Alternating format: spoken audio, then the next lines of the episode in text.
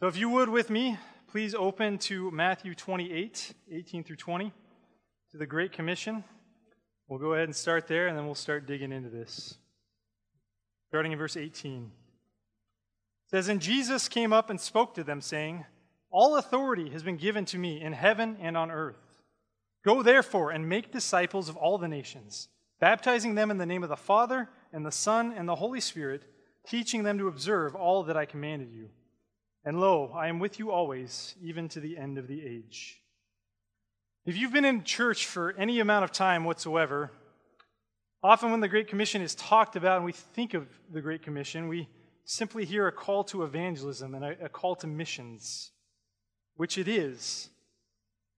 But it's important to know that evangelism is simply the start, it's the first step of the Great Commission.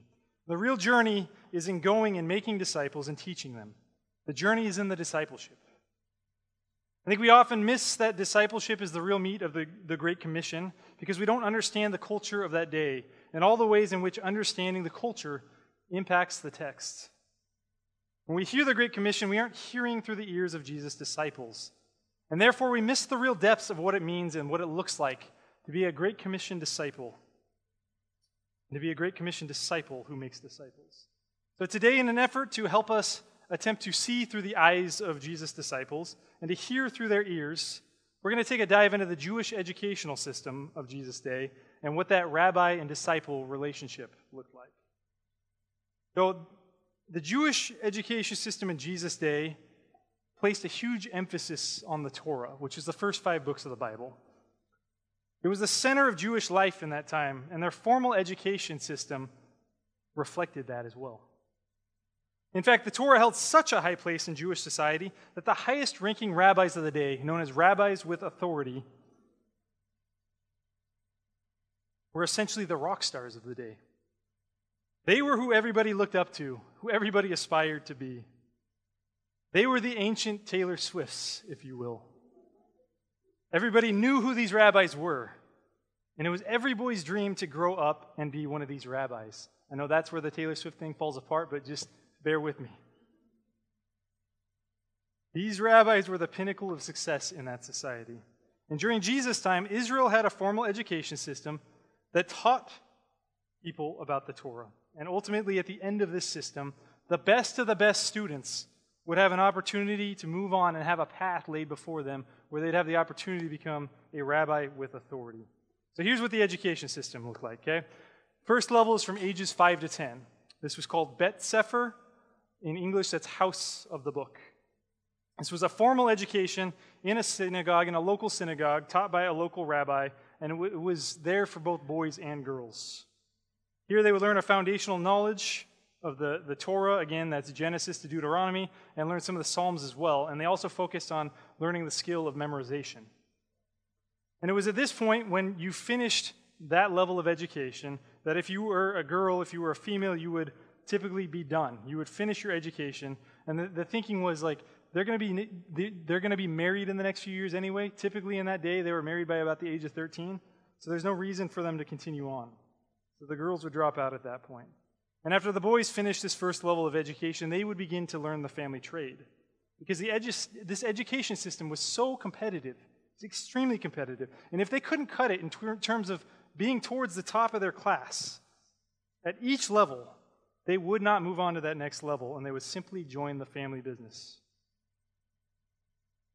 If you were good enough in that first level, that second level is called Bet Talmud, which means house of learning. This again was taught in a local synagogue by a local rabbi. And the students here would begin to learn the Torah, what is called the Mishnah. And the Torah, if you have a study Bible with you today, or if you use a study Bible ever, it, it's essentially like that, where it has the scriptures and it has commentary around it. That was the Mishnah.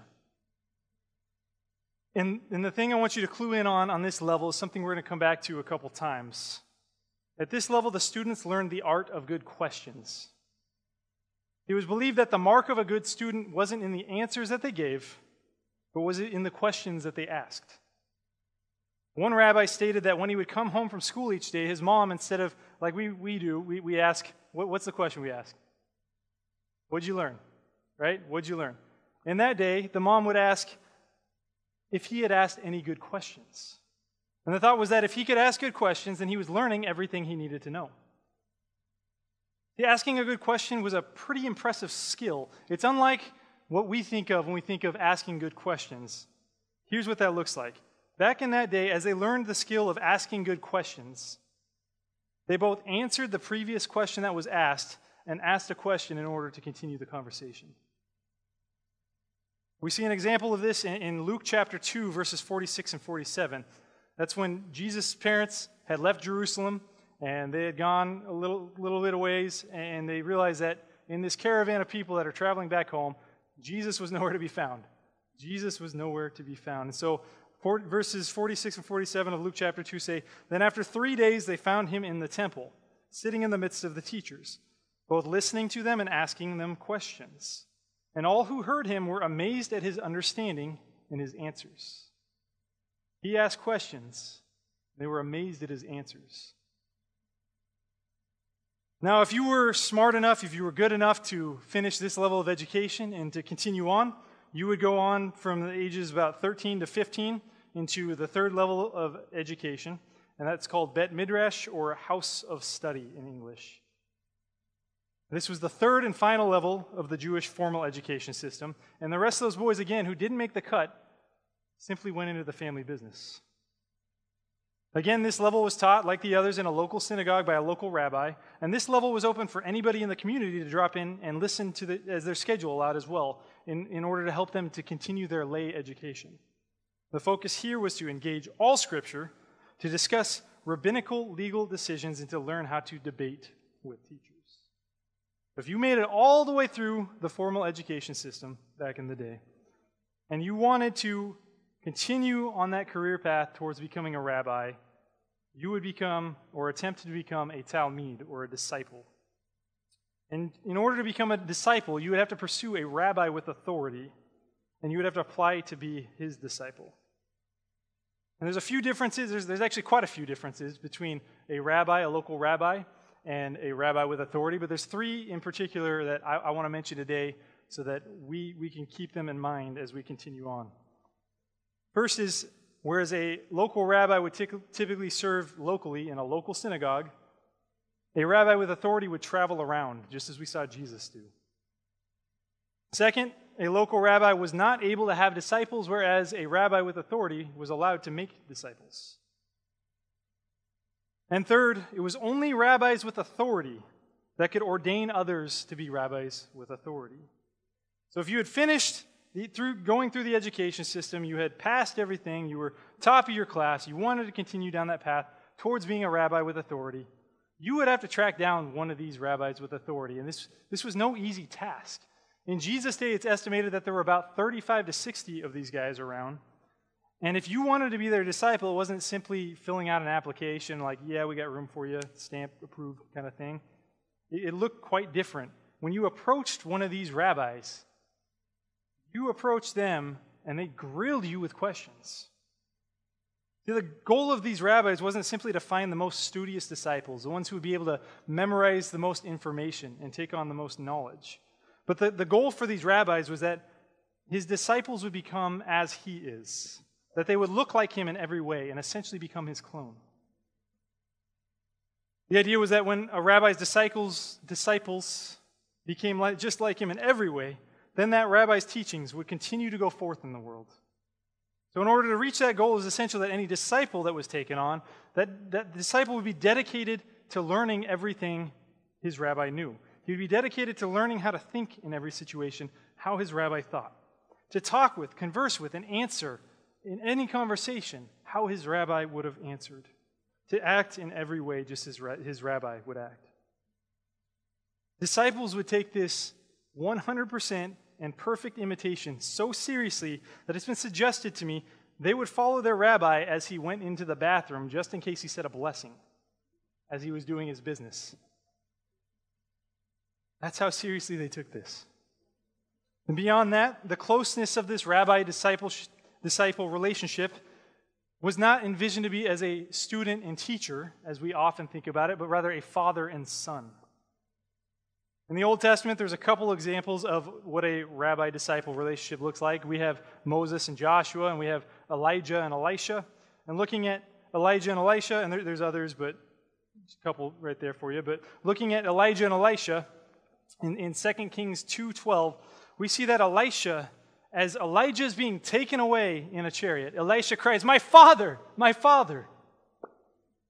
And when we look at the New Testament, we see that as Paul writes to Timothy in 2 Timothy 1 2, he calls Timothy my beloved son.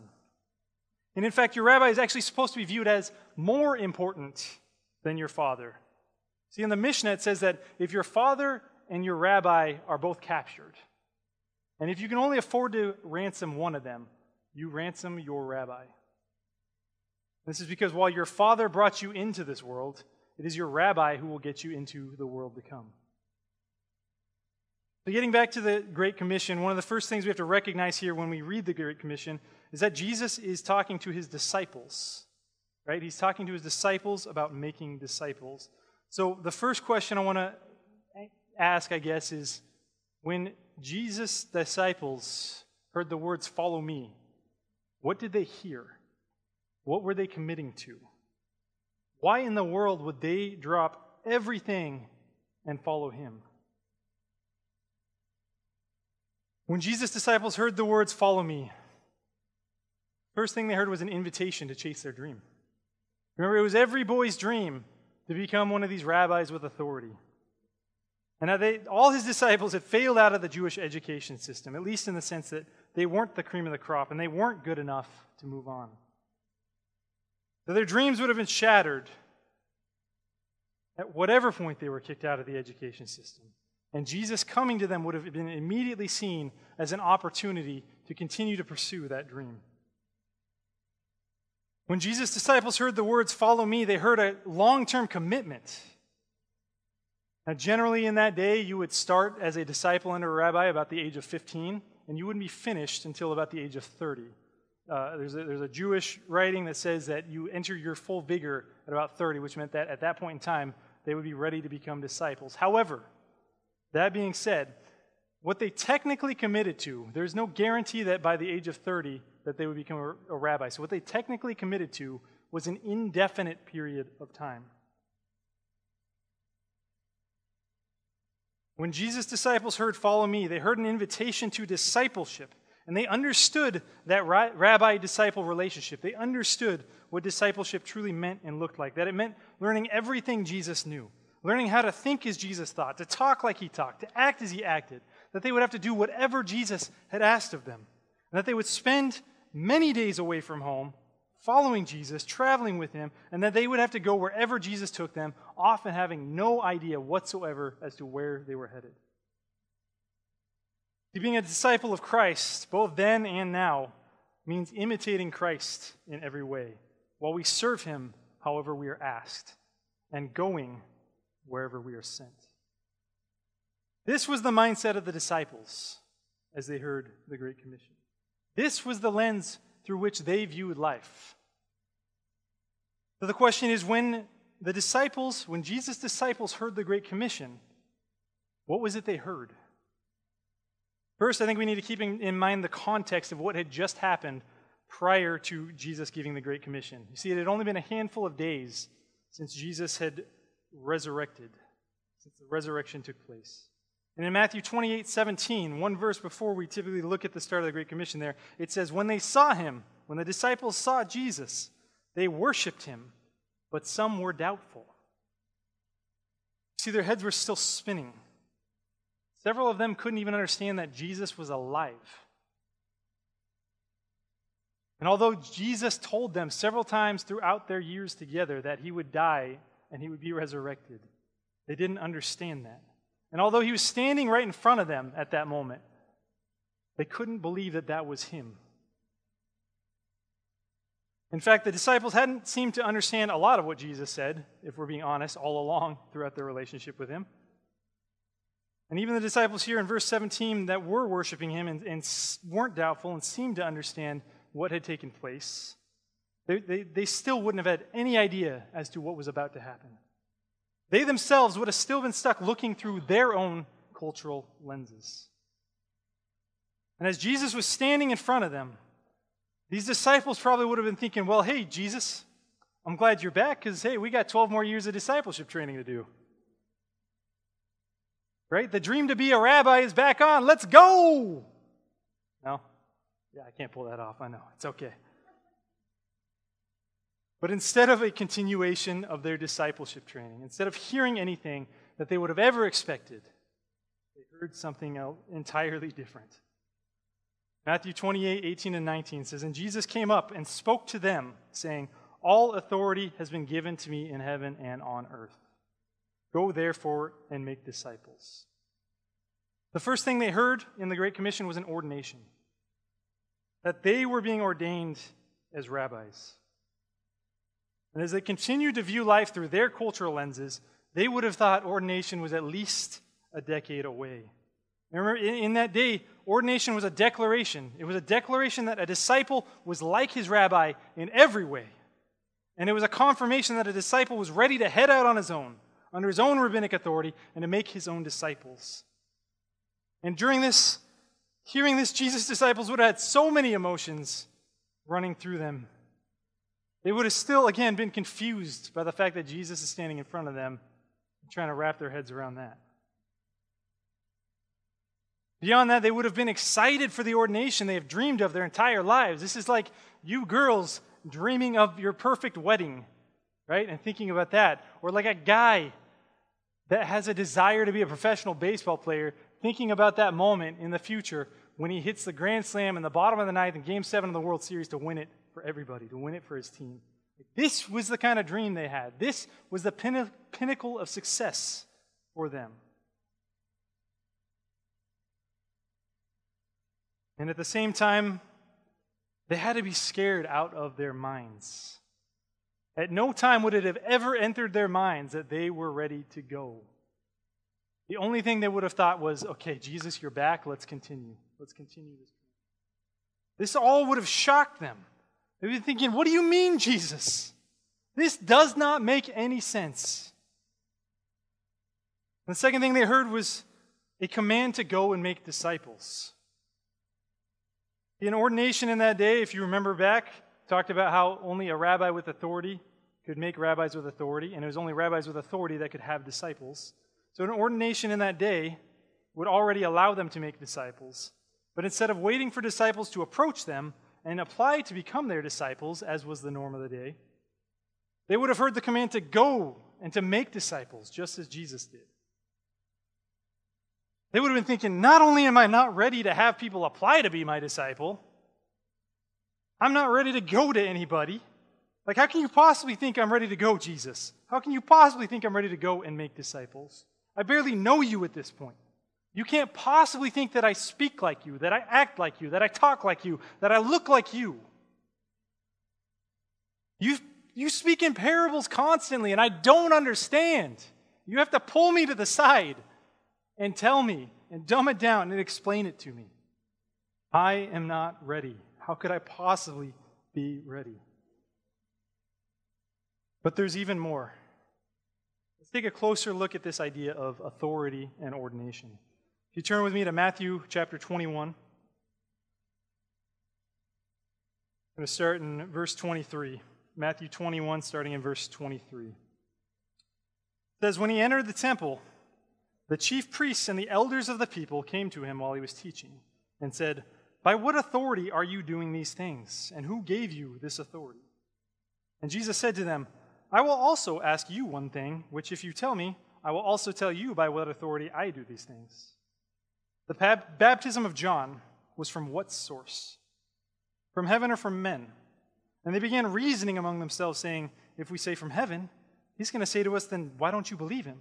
But if we say from men, we fear the people, for they all regard John as a prophet. And answering Jesus, they said, We do not know. And he said to them, Well, neither will I tell you by what authority I do these things. I want you to notice two things here.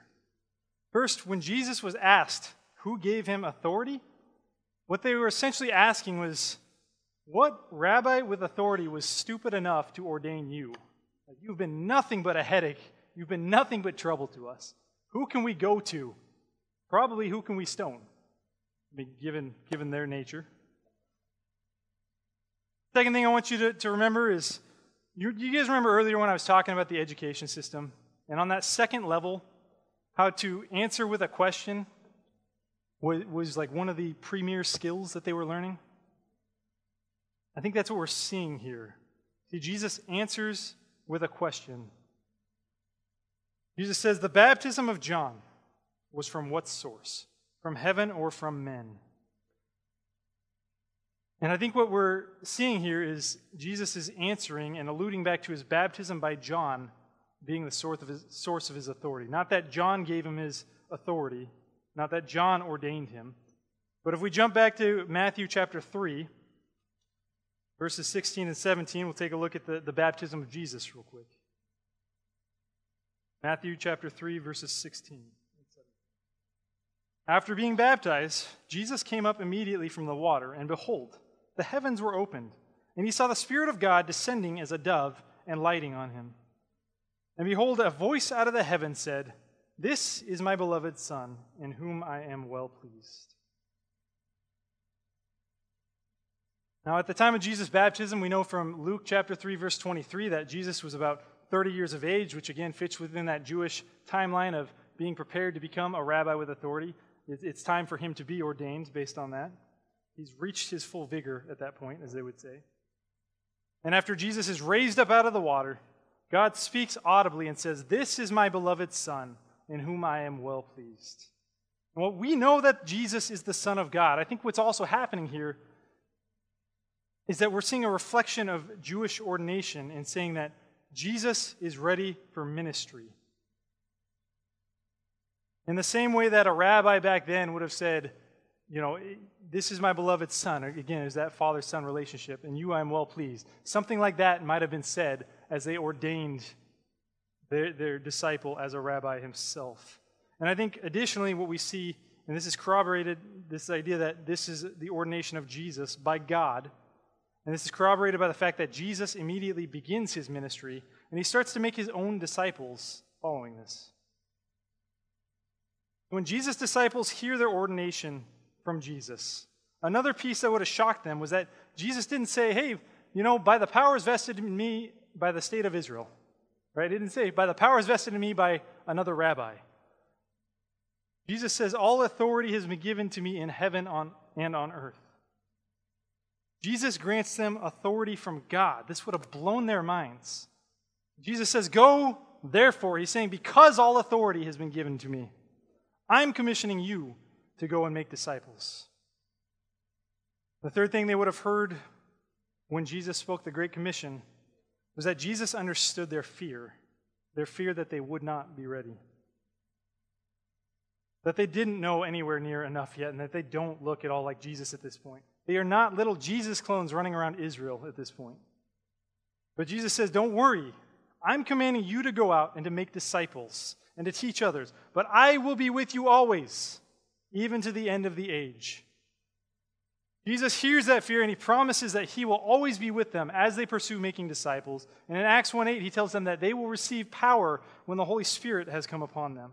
That he's not sending them out on their own, that they have help. And I think they would have been reminded of John 14, 25 and 26, which says, These things I have spoken to you while abiding in you. But the Helper, the Holy Spirit, whom the Father will send in my name, he will teach you all things and bring to your remembrance all that I said to you. Jesus' disciples heard an ordination that blew their minds, something they would have never envisioned. Typically, in that day, a rabbi with authority would, would say to them, like, hey, you know what? I took you on as my disciple.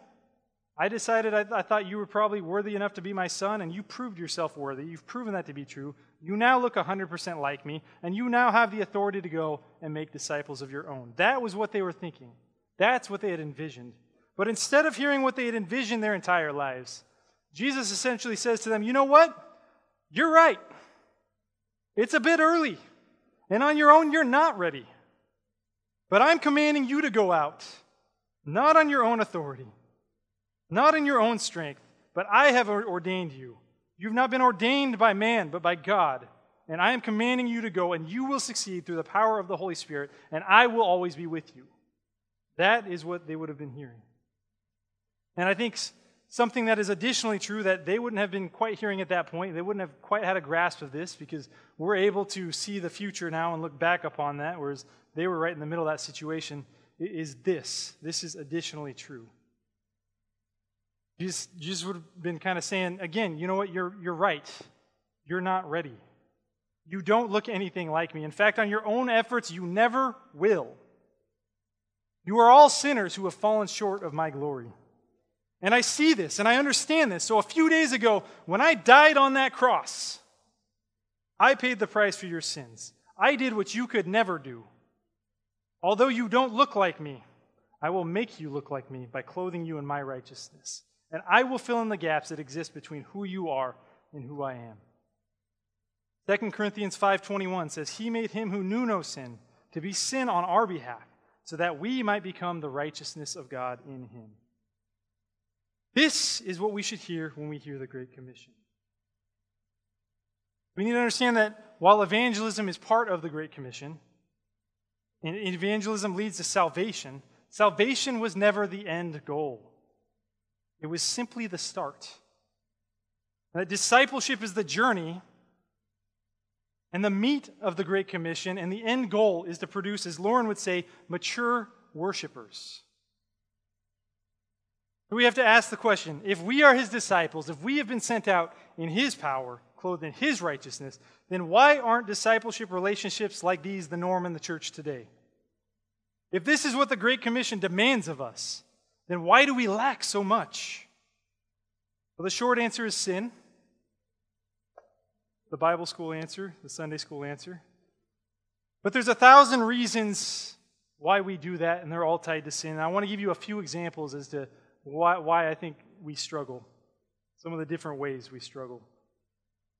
See, some of us have been brought up in seeker friendly churches that are so focused on evangelism that they don't equip the saints for the work of the ministry, as Paul talks about in Ephesians 4. We don't make disciples because we don't understand discipleship.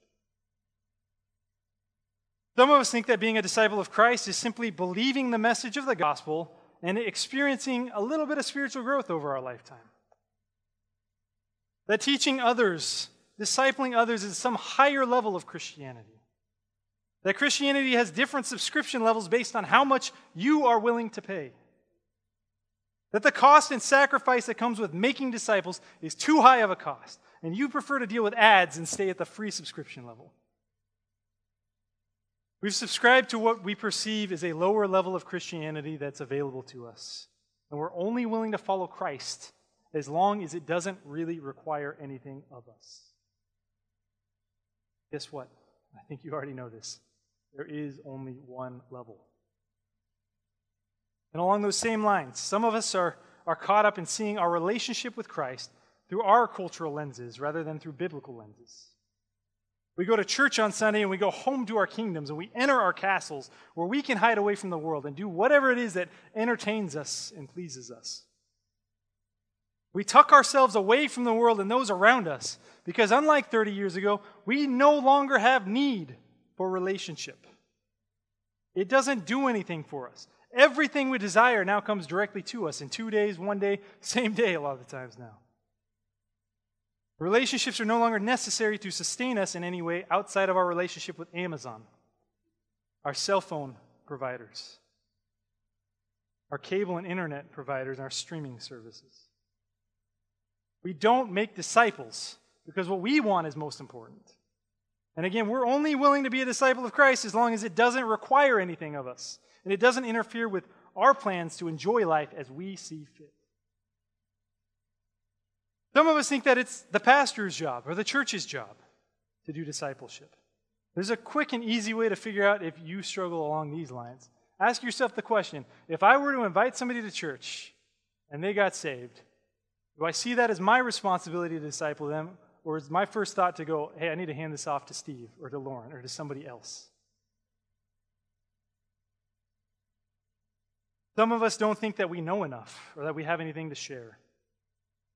I heard uh, a couple weeks ago somebody say that they were too old. But I want to submit to you that if God, prior to our lives here on earth, created good works for us to walk in, as it says in Ephesians 2:10, then if we're still here, he's not done with us and we have more to accomplish. In between songs earlier, Danielle read to us this When I see the cross, I see the premium that God places on the works that He has prepared for me.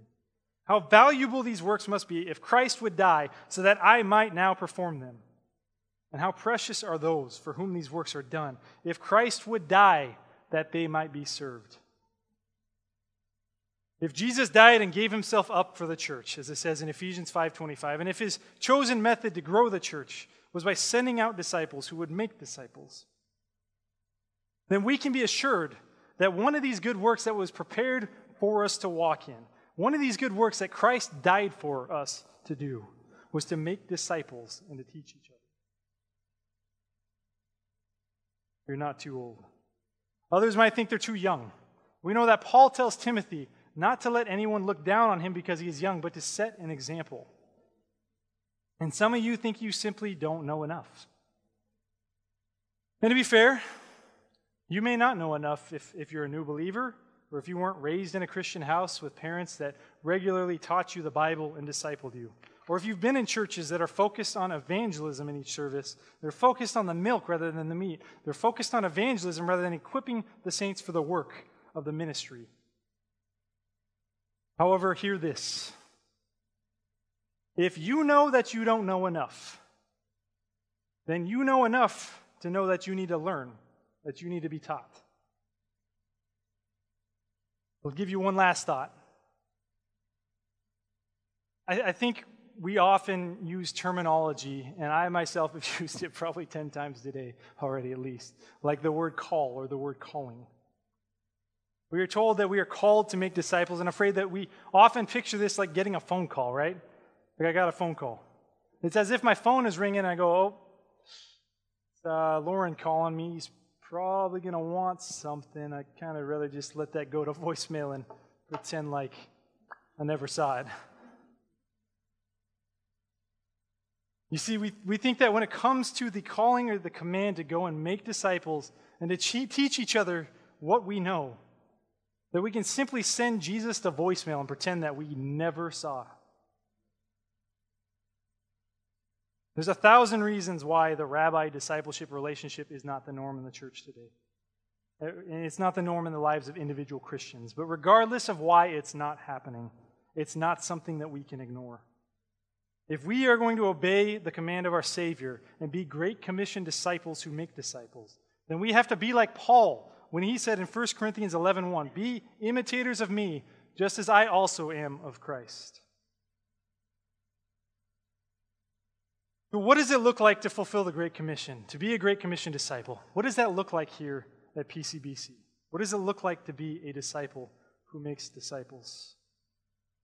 I think John MacArthur summed up uh, church, local church discipleship quite well, and, and he says this Find someone who knows more than you and learn from them. And find somebody who you know more than or who knows less than you and teach. At PCBC, we have a, a, philosophy of discipleship that you guys have probably all heard of, or at least most of you have heard of before. And it, it's called rows, circles, and some, the, the last term kind of changes depending on the day, but faces, essentially. And, and in rows, what's happening is what you're doing right now. You're simply sitting there there is no communication between the people around you. You are looking up front. And in circles, so, so there's no relationship, just to be clear. And in circles, that's, that's more like workshop. That's more like men's breakfast.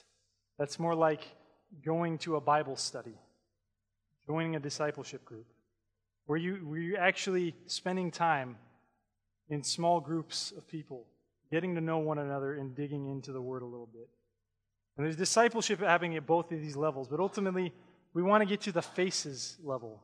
And the faces would be signified by just like a line or a triangle. And the point is that there's only two points or three points. It's two people or three people meeting. But to get to that point, in order to get to that point where we can get into the depth of discipleship and where we can really work with each other to look more like Christ and build those deep relationships where we have those father son relationships, it's, this seems silly, but I, I say it because I think we often fail at this, but it requires some level of prior relationship. In other words, you have to get to know people, and people have to be able to get to know you. So, what that looks like here is, is staying around for fellowship time, or coming early for fellowship time if you're in second service, or attending workshop, or serving alongside others in a ministry. You don't have to do any of these. You don't have to do all of these. You can do something else entirely, but you have to be involved in some way. You have to be involved so that you can get to know others and they can get to know you. As we pursue discipleship here at PCBC, we have to keep in mind that we are commanded to go. There's been some debate over the years as to whether this go and make disciples means to literally get up and go, or whether it means to uh, do it as you are going, as you see people throughout life. Uh, I know Steve, I believe Lauren as well, and, and myself all think and, and are pretty convinced that this means we are to go. I think it's pretty clear if we look at Jesus' example that when he is ordained, he simply goes and makes disciples. He goes to people, in contrast of the rabbis of his day, he goes to them and he says, Follow me. So the question is begged if I'm supposed to go, if I'm supposed to go to others here at PCBC, who am I supposed to go to? And the quick answer is anyone. Anyone and everyone who shares the faith and is willing to commit to a discipleship relationship with you. And that being said, I think there's reason to go down this path a little further. I think, and I'll raise my hand on this one, okay? I'm not pointing at you guys, I'm pointing at me. I think that one of the ways we often fail when it comes to discipleship in the local church is that we look for people who look exactly like us. We look for somebody that is in that particular age range, somebody we share a common interest or hobby with, or even simply people that are easy to get along with. What we can see from Jesus is that the biggest thing that he and his disciples seem to have in common is their faith. When we consider Jesus' example, we can see that he chose a pretty interesting group of individuals, right? It had to be pretty frustrating to work with Peter at times. He was quite emotional, could be a bit of a loose cannon, and I think you would agree with me, it's not every day that somebody cuts somebody else's ear off. It's a little, little crazy to me. Jesus also chose James and John, the sons of Zebedee. I, I told the first service, the sons of thunder. So if you're having twins in the future, keep that in mind as like a superhero nickname kind of thing. But he chose James and John, who were constantly worried about doing everything they could to make sure that they were the most important in his kingdom.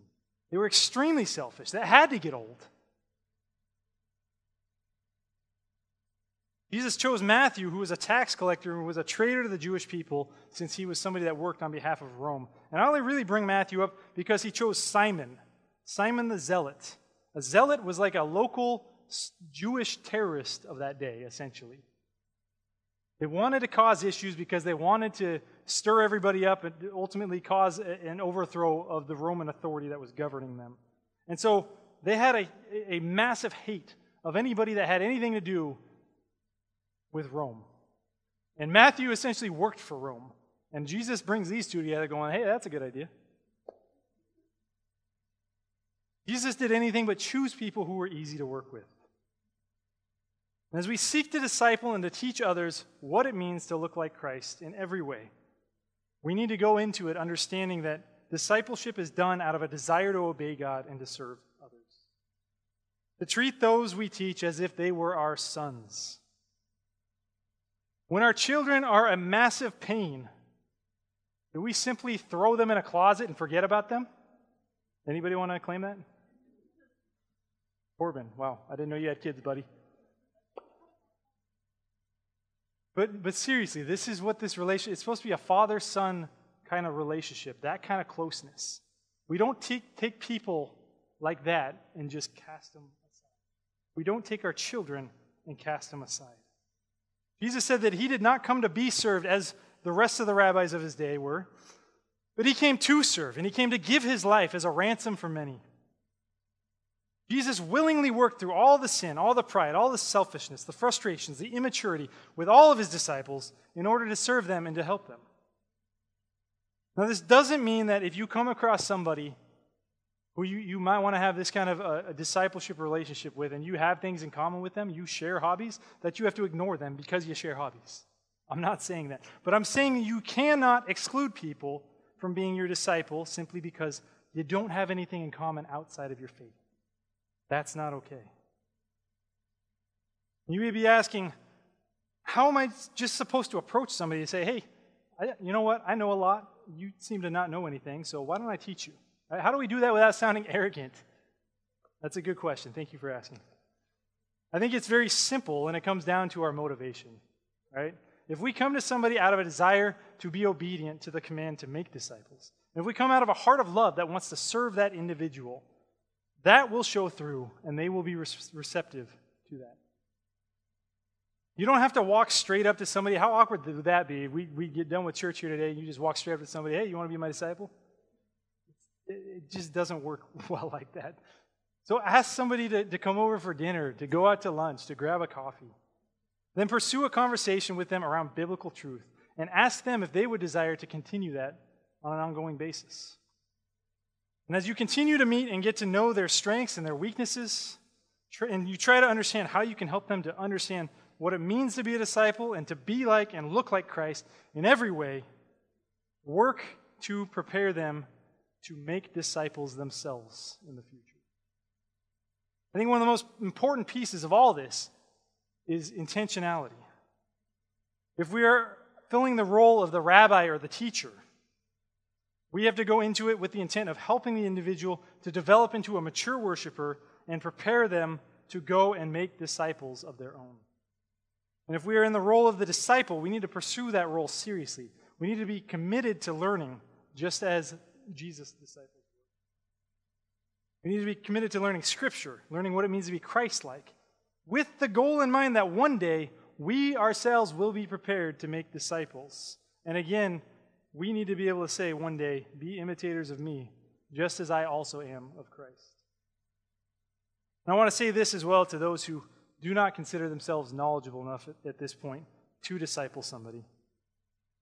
While the Great Commission may command all believers to go out and to make disciples. If you are somebody who does not know enough, if you are somebody that is new to the faith or immature in your faith for whatever reason, you need to understand that this does not get you off the hook.